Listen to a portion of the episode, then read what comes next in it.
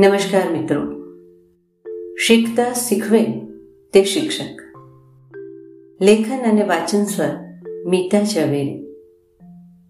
શિક્ષણનો મૂળ હેતુ જ શીખતા શીખવવું તે છે.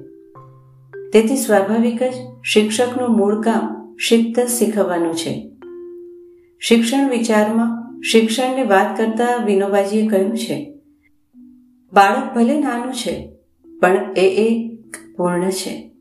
આ પૂર્ણ નાનું છે, પણ આ નાના પૂર્ણમાં જ્ઞાનનો ભંડાર છે જ.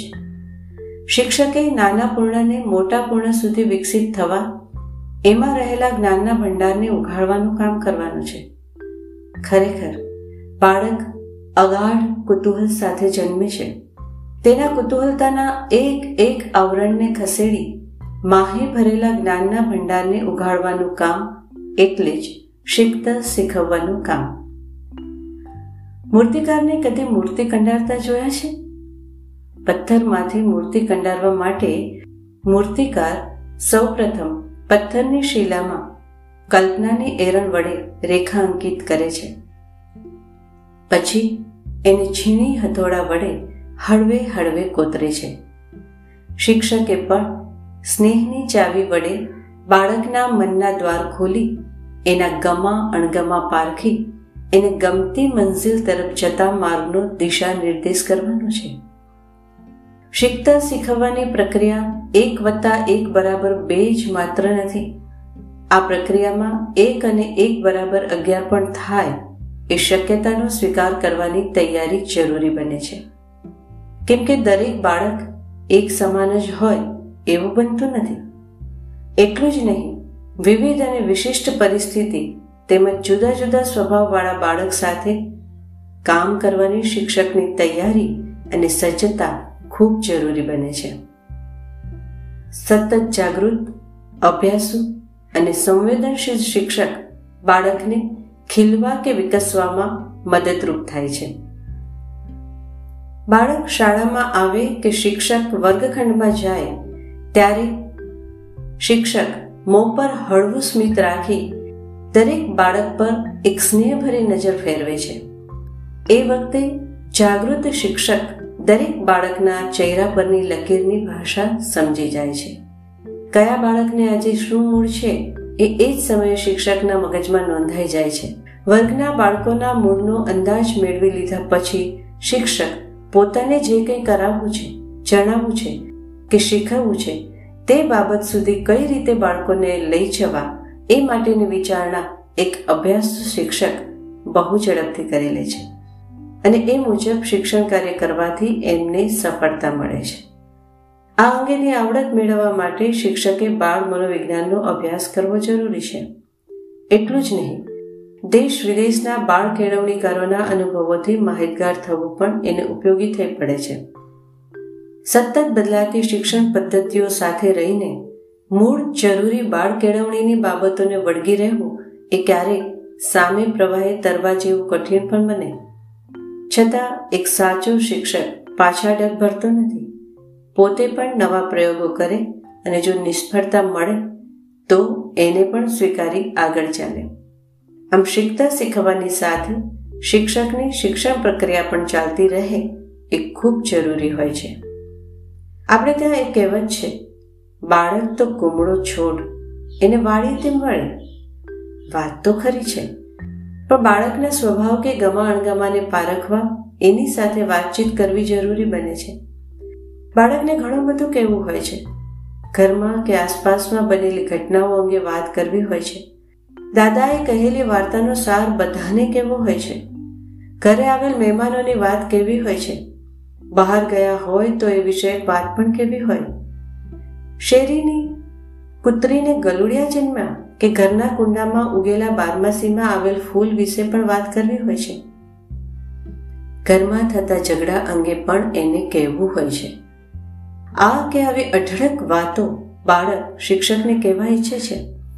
આ બધી વાતો કંઈ નકામી નથી હોતી. આ બધી વાતો પરથી બાળકના સ્વભાવ, વર્તન કે ગમા અણગમાની પરખ સંવેદનશીલ શિક્ષકને તરત જ થાય છે. બાળકના વિકાસની યોગ્ય દિશા માટે બાળકને સાંભળવાની પ્રક્રિયા ખૂબ ઉપયોગી થાય છે. બાળકના ગમાણગમા અને એની સંવેદનશીલતાની પરખ એક વખત શિક્ષકને થઈ જાય, પછી બાળકના હૃદય મનના વધુ આવરણો ખોલવાનું શિક્ષક માટે સહેલું થઈ જાય છે.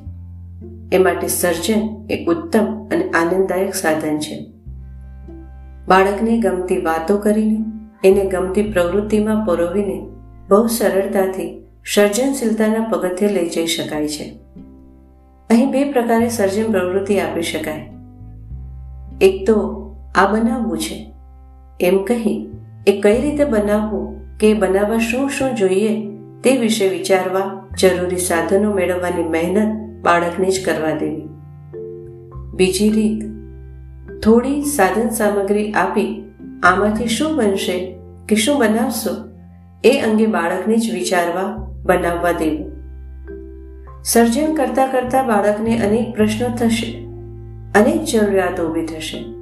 આવી સમયે બાળકને મદદરૂપ થવા કે એની જિજ્ઞાસા સંતોષવા શિક્ષકની સજ્જતાની કસોટી થાય એવું બને. શક્ય છે કે શિક્ષકને ખબર ન હોય એવું પણ કશુંક બાળક કરવા મળશે એ મથામણમાં પણ ક્યાંક શિક્ષકની સહાયતા એને જોઈશે. એ વખતે અભ્યાસુ શિક્ષક તરત જ બાળકની સહાય કરવા અભ્યાસમાં લાગી જશે. ક્યાંક બાળકને પણ સાથે જોડશે. પણ બાળકના પ્રશ્નો ટાળવા કે પોતાની અજ્ઞાનતા છુપાવવા બાળકને ખોટી રીતે ધમકાવીને એની જિજ્ઞાસા, વૃત્તિ કે સર્જનશીલતાને રોકશે નહીં.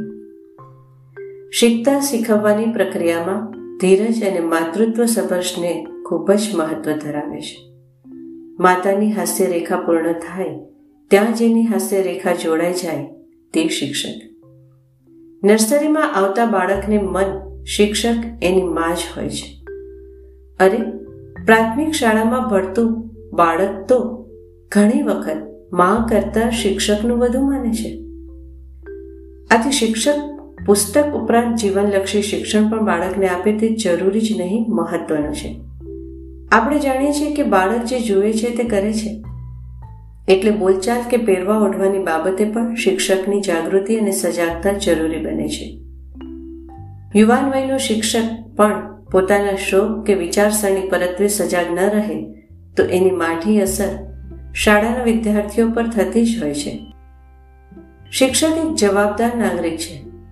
જેમ ડૉક્ટર લોકોના સ્વાસ્થ્ય માટે ઉપયોગી અને પ્રયત્નશીલ હોય છે, એ જ રીતે શિક્ષક સામાજિક સ્વાસ્થ્ય માટે સજાગ અને પ્રવૃત્ત હોય એ જરૂરી છે. આ માટે શિક્ષકના વ્યક્તિગત વાચન, વિચાર અને પ્રવૃત્તિ દ્વારા શાળાકીય અને સામાજિક નિસ્બત વિદ્યાર્થીઓના યોગ્ય વિકાસ માટે જરૂરી માર્ગદર્શન પૂરું પાડી શકે છે. શિક્ષકે પોતે શું વાંચે છે, વિચારે છે એ અંગેની વાત કરી, વિદ્યાર્થીઓએ કઈ ઉંમરે શું વાંચવું જોઈએ? એનું માર્ગદર્શન આપવું જોઈએ. શું વાંચવું? કઈ રીતે વાંચવું? કેવી નોંધ ટપકાવવી? વાંચેલ બાબતો અંગે વિચારવું? ચર્ચા કરવી? મંથન કરવું? આમ વાંચનથી વિચાર પ્રક્રિયા અને એ દ્વારા ઊંડા અભ્યાસની શીખ અને કેળવણી શિક્ષક આપે, તો વિદ્યાર્થીને વધુ ઉપયોગી રહે. નાના બાળકોને વાર્તા કહી બાળગીત સંભળાવી, પછી એ અંગે વાતો કરવાથી બાળકોની વિચાર શક્તિનો યોગ્ય દિશા મળે છે. રોજબરોજ થતી પ્રાર્થનાઓ કે સંદેશાત્મક ગીતો દ્વારા જીવન મૂલ્યોનું સિંચન થઈ શકે. વાંચન માટે જરૂરી પુસ્તકો, ગીત, પ્રાર્થના, બાળગીતોની સીડી વગેરે શાળામાં ઉપલબ્ધ હોય એ ખૂબ જરૂરી છે.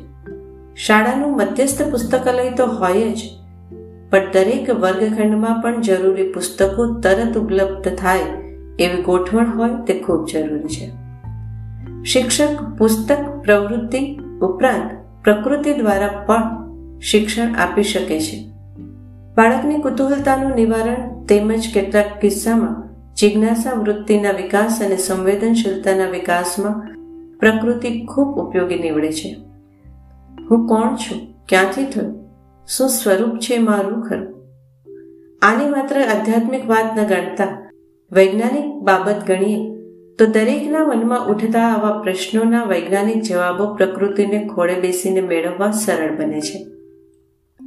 પ્રકૃતિના ખોળે બેસીને જ અન્ય જીવન સૃષ્ટિ માટેનું, સાથેનું જોડાણ અને એની માટેની સંવેદનાનો વિકાસ થાય છે. વિજ્ઞાન ઉપરાંત ઇતિહાસ, ભૂગોળ, ગણિત, સાહિત્ય, ચિત્ર ફોટોગ્રાફી કે હસ્તકલા જેવા વિષયો પણ શીખવા સરળ બને છે. હા, આ બધી જ પ્રવૃત્તિઓ માટે શિક્ષકે ઘણી મહેનત કરવી પડે છે. પણ આ કે આવી બાબતો દ્વારા જ શિક્ષણનો, શીખતા શીખવવાનો મૂળ હેતુ પાર પડે છે એ વાત ચોક્કસ જ છે. ચલતે ચલતે કરેડમાંથી બહાર નીકળી એક વખત શીખતા શીખવવાની પ્રક્રિયા કરવા જેવી છે. આ દ્વારા મળતો સર્જનનો આનંદ અનેરો જ હોય છે. અસ્તુ.